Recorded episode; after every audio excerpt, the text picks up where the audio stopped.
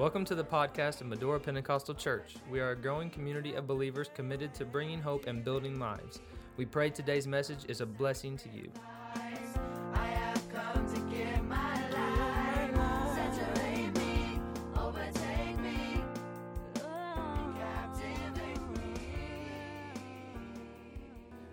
Matthew chapter 1, verse 23.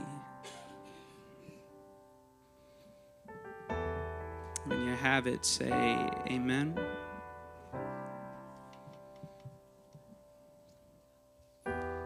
When they've got it on the screen, say amen. Behold, a virgin shall be with child and shall bring forth a son and they shall call his name Emmanuel, which being interpreted is God with us. I love that song. I'll talk to you today on just a few minutes on dwell with us. Dwell with us. Go ahead and stick your Bibles down. One more time, lift up your voices to the heavens and Somebody say, God, come dwell with us.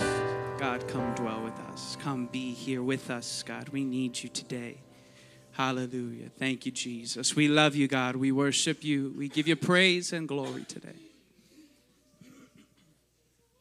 You may be seated. There is so much to love about the Christmas season.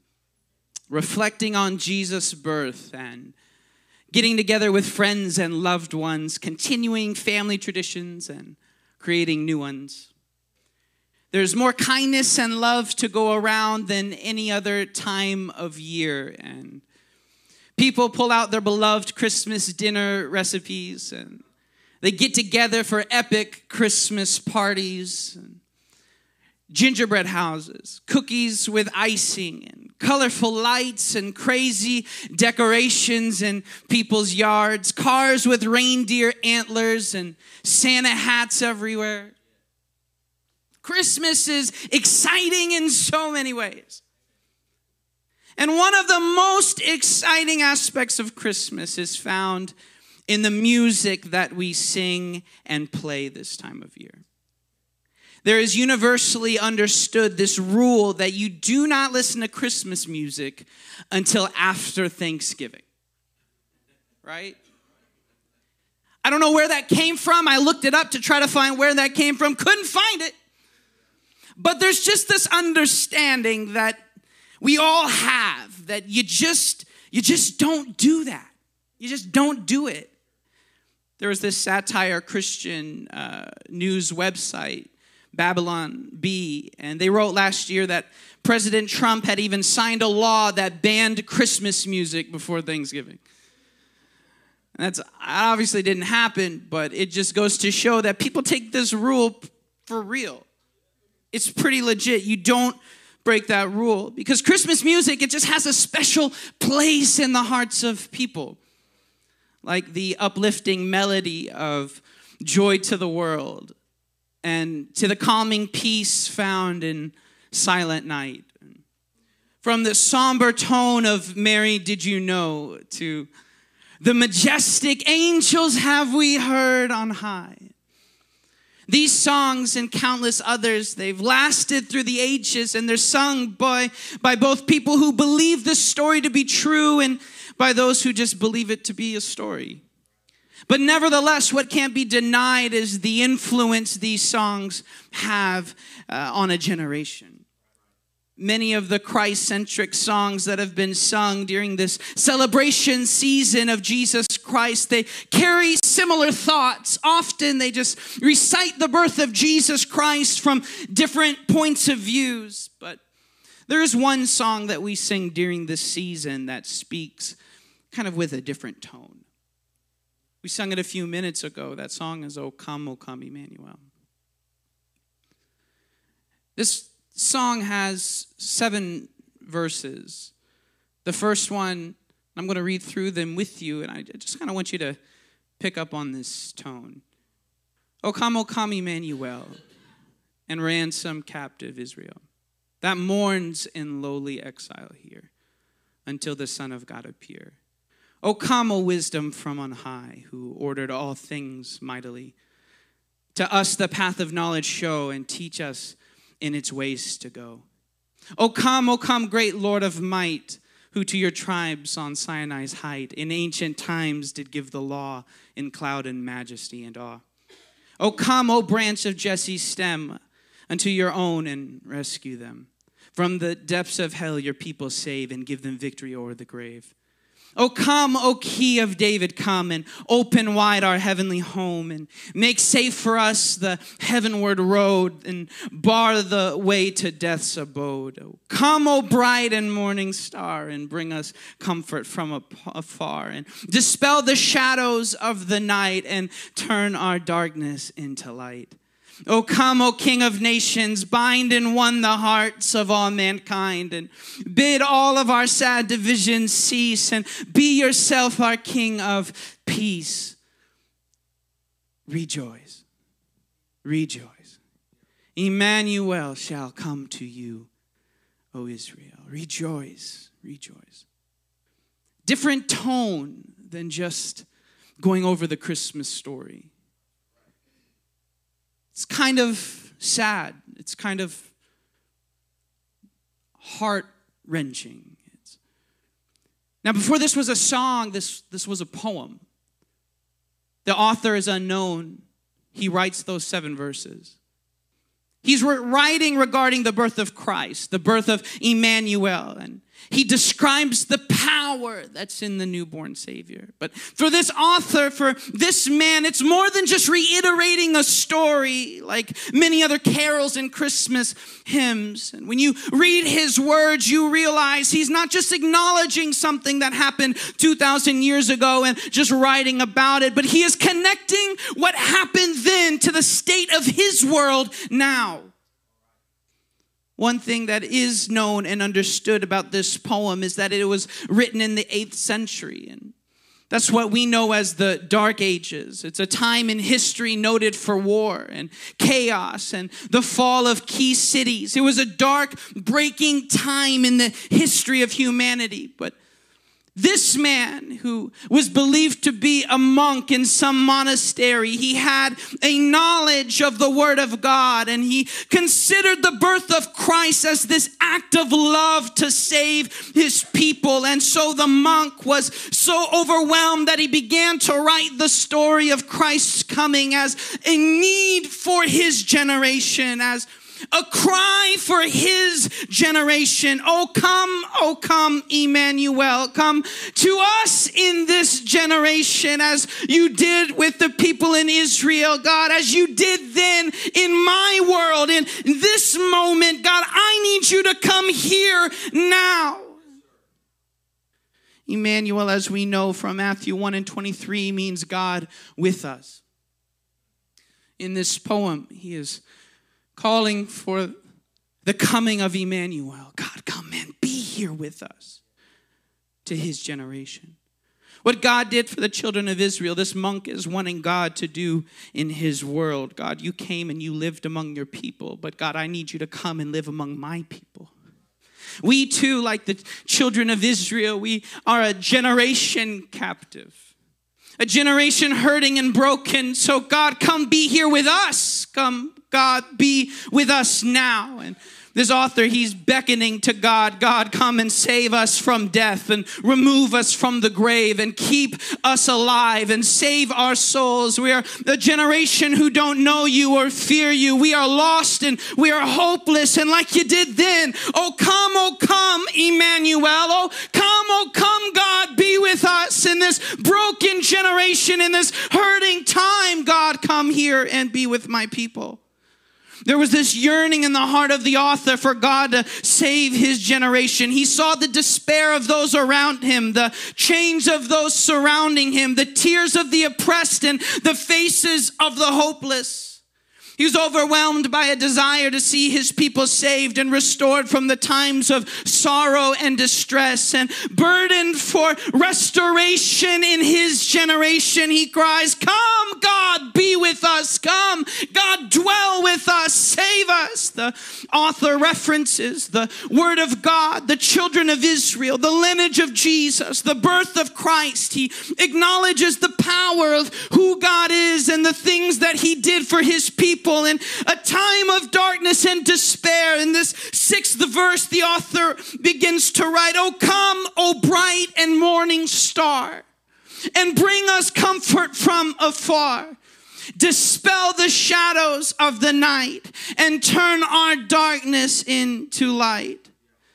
What a beautiful phrase. What a beautiful writing this is. He says, Dispel the shadows of the night. He begins to speak to the oppression of the enemy. He's tired of his people being held hostage. He's tired of his friends and his loved ones living with weights too heavy for them to carry.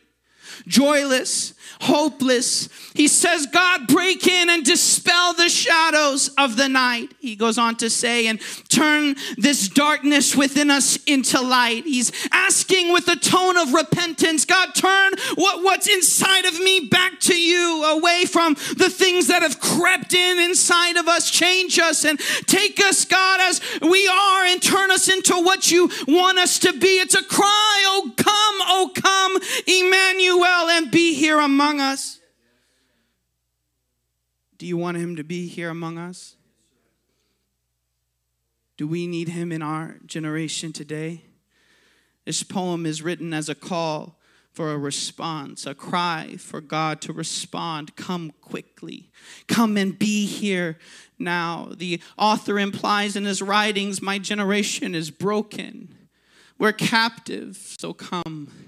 Come, wisdom from on high. Come, great Lord of might. Come, branch of Jesse's stem. Come, key of David. Come, bright and morning star. Come, king of nations. God, just come.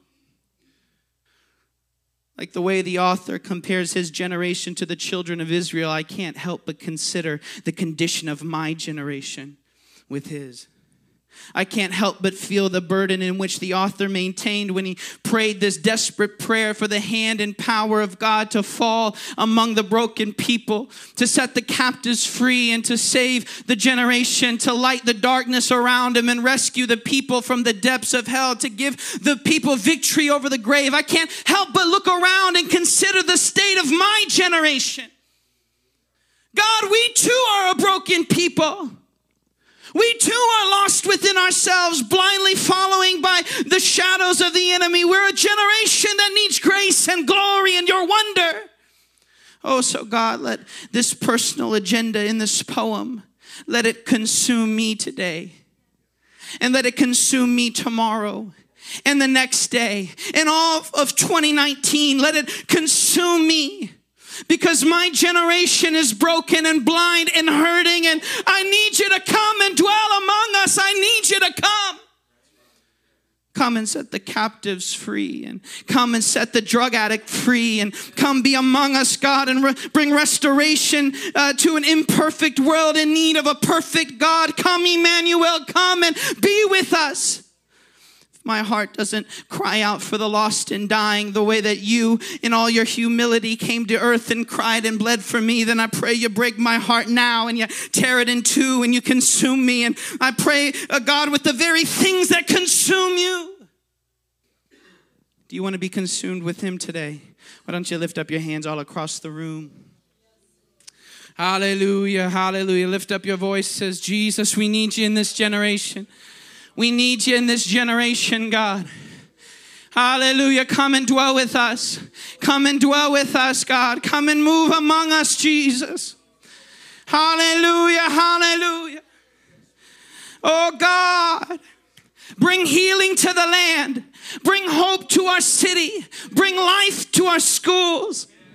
Burden your church with a desire to see the lost saved. Draw us to our knees in desperation for revival in the land. God, we need revival in the school systems. We need healing in the school. I pray all over the county that revival break out. I pray the Holy Ghost break free in Medora School. Salem School and Bedford School, God, and Seymour School. Oh, come, oh, come, Emmanuel. Dwell with us, be with us, God, be among us and bring the light to the darkness. Come, God, move among us. Move in my witness and move in my testimony and move in my words and move in my example. God, move among us and be in me, be in us, move within us, God. Send your spirit, send revival. Come, Emmanuel.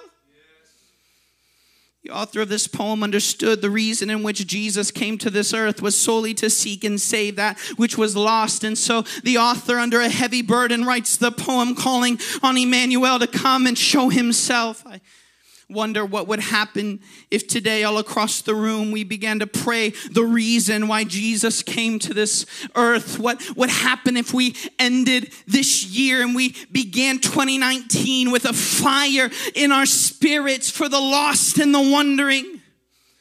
With a desire for our classmates and our coworkers, with a desperation for the drug addicts and a pursuit for the alcoholics, with a heart of love for the broken families that we see and we meet every single day.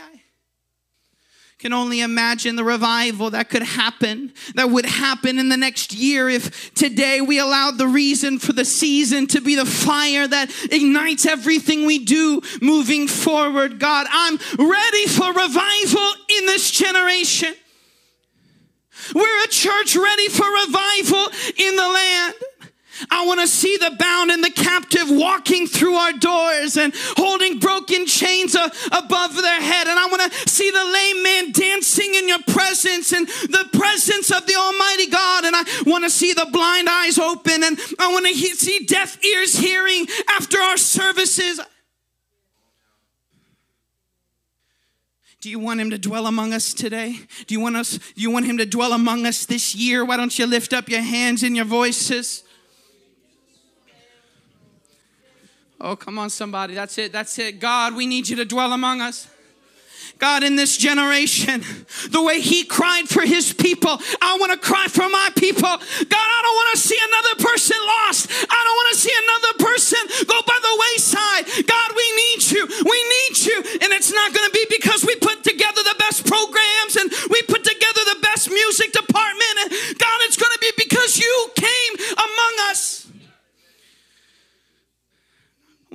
students in the middle of the school day because they felt the presence of God moving among them. Brother Timothy, you, you've lost your mind. Those type of things, they don't happen. Start with the smaller ideas of revival and think bigger as you go along. We don't have the time. We need revival now. We spend so much time with our focus divided up on all the reasons why we can't have revival. While God is trying to say to us, stop worrying about why you can't have it and focus on the reason I came to save your generation. So call me, get me, God, invoke me into your generation.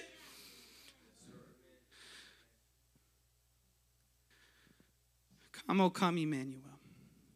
Stand with me.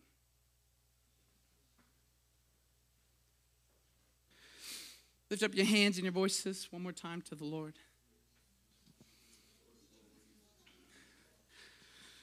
Hallelujah. God, I don't want to just go through the motions and talk about it. God, I, I want you to come. I dare somebody to cry out for your generation, for the cry out for revival in your generation. God, we need you now. My family needs you now. God, set your church on fire with a burden for the lost. We're tired of watching our friends and families live without you. We're tired of seeing loved ones pass on without you. God, send revival. Come and dwell among us. God, be with us. God, go before us. Be behind us. Be beside us. Come, Emmanuel. Give me a passion for my generation. Take over me today passion for revival. Give me a passion for the purpose in which you came. I don't want to go another year not teaching a home Bible study. I don't want to go another year making excuses for myself and just talking about it, just saying, hey, this is what we need and that's what we need, and then I don't do anything. I don't want to be that way anymore. If I'm going to say we need to teach Bible studies, I've got to teach a Bible study.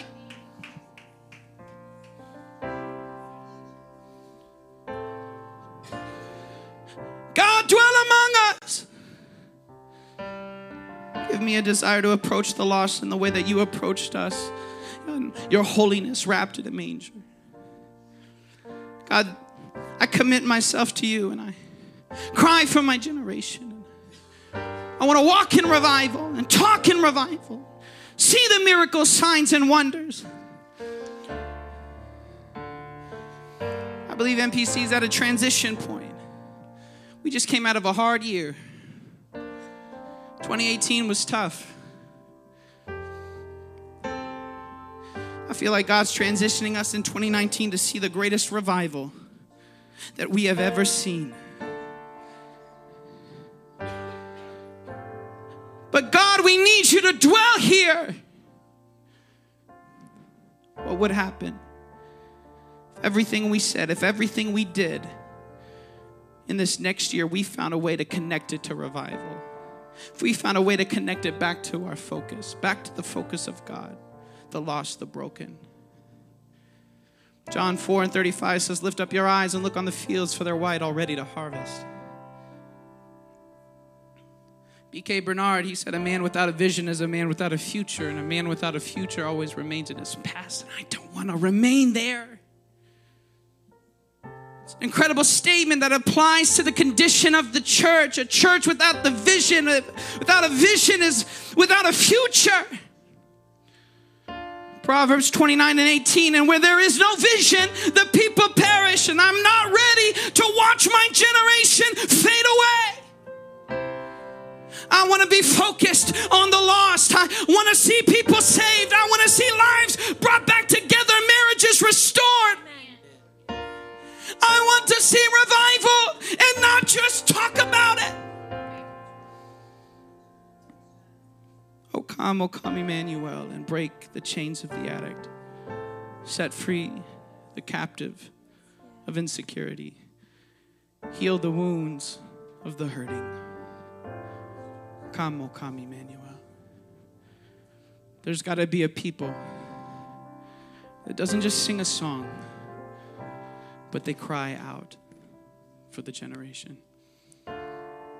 Are we that people? Today, for just a moment, right where you are, if you lift up your hands and your voices and just start crying out for your generation.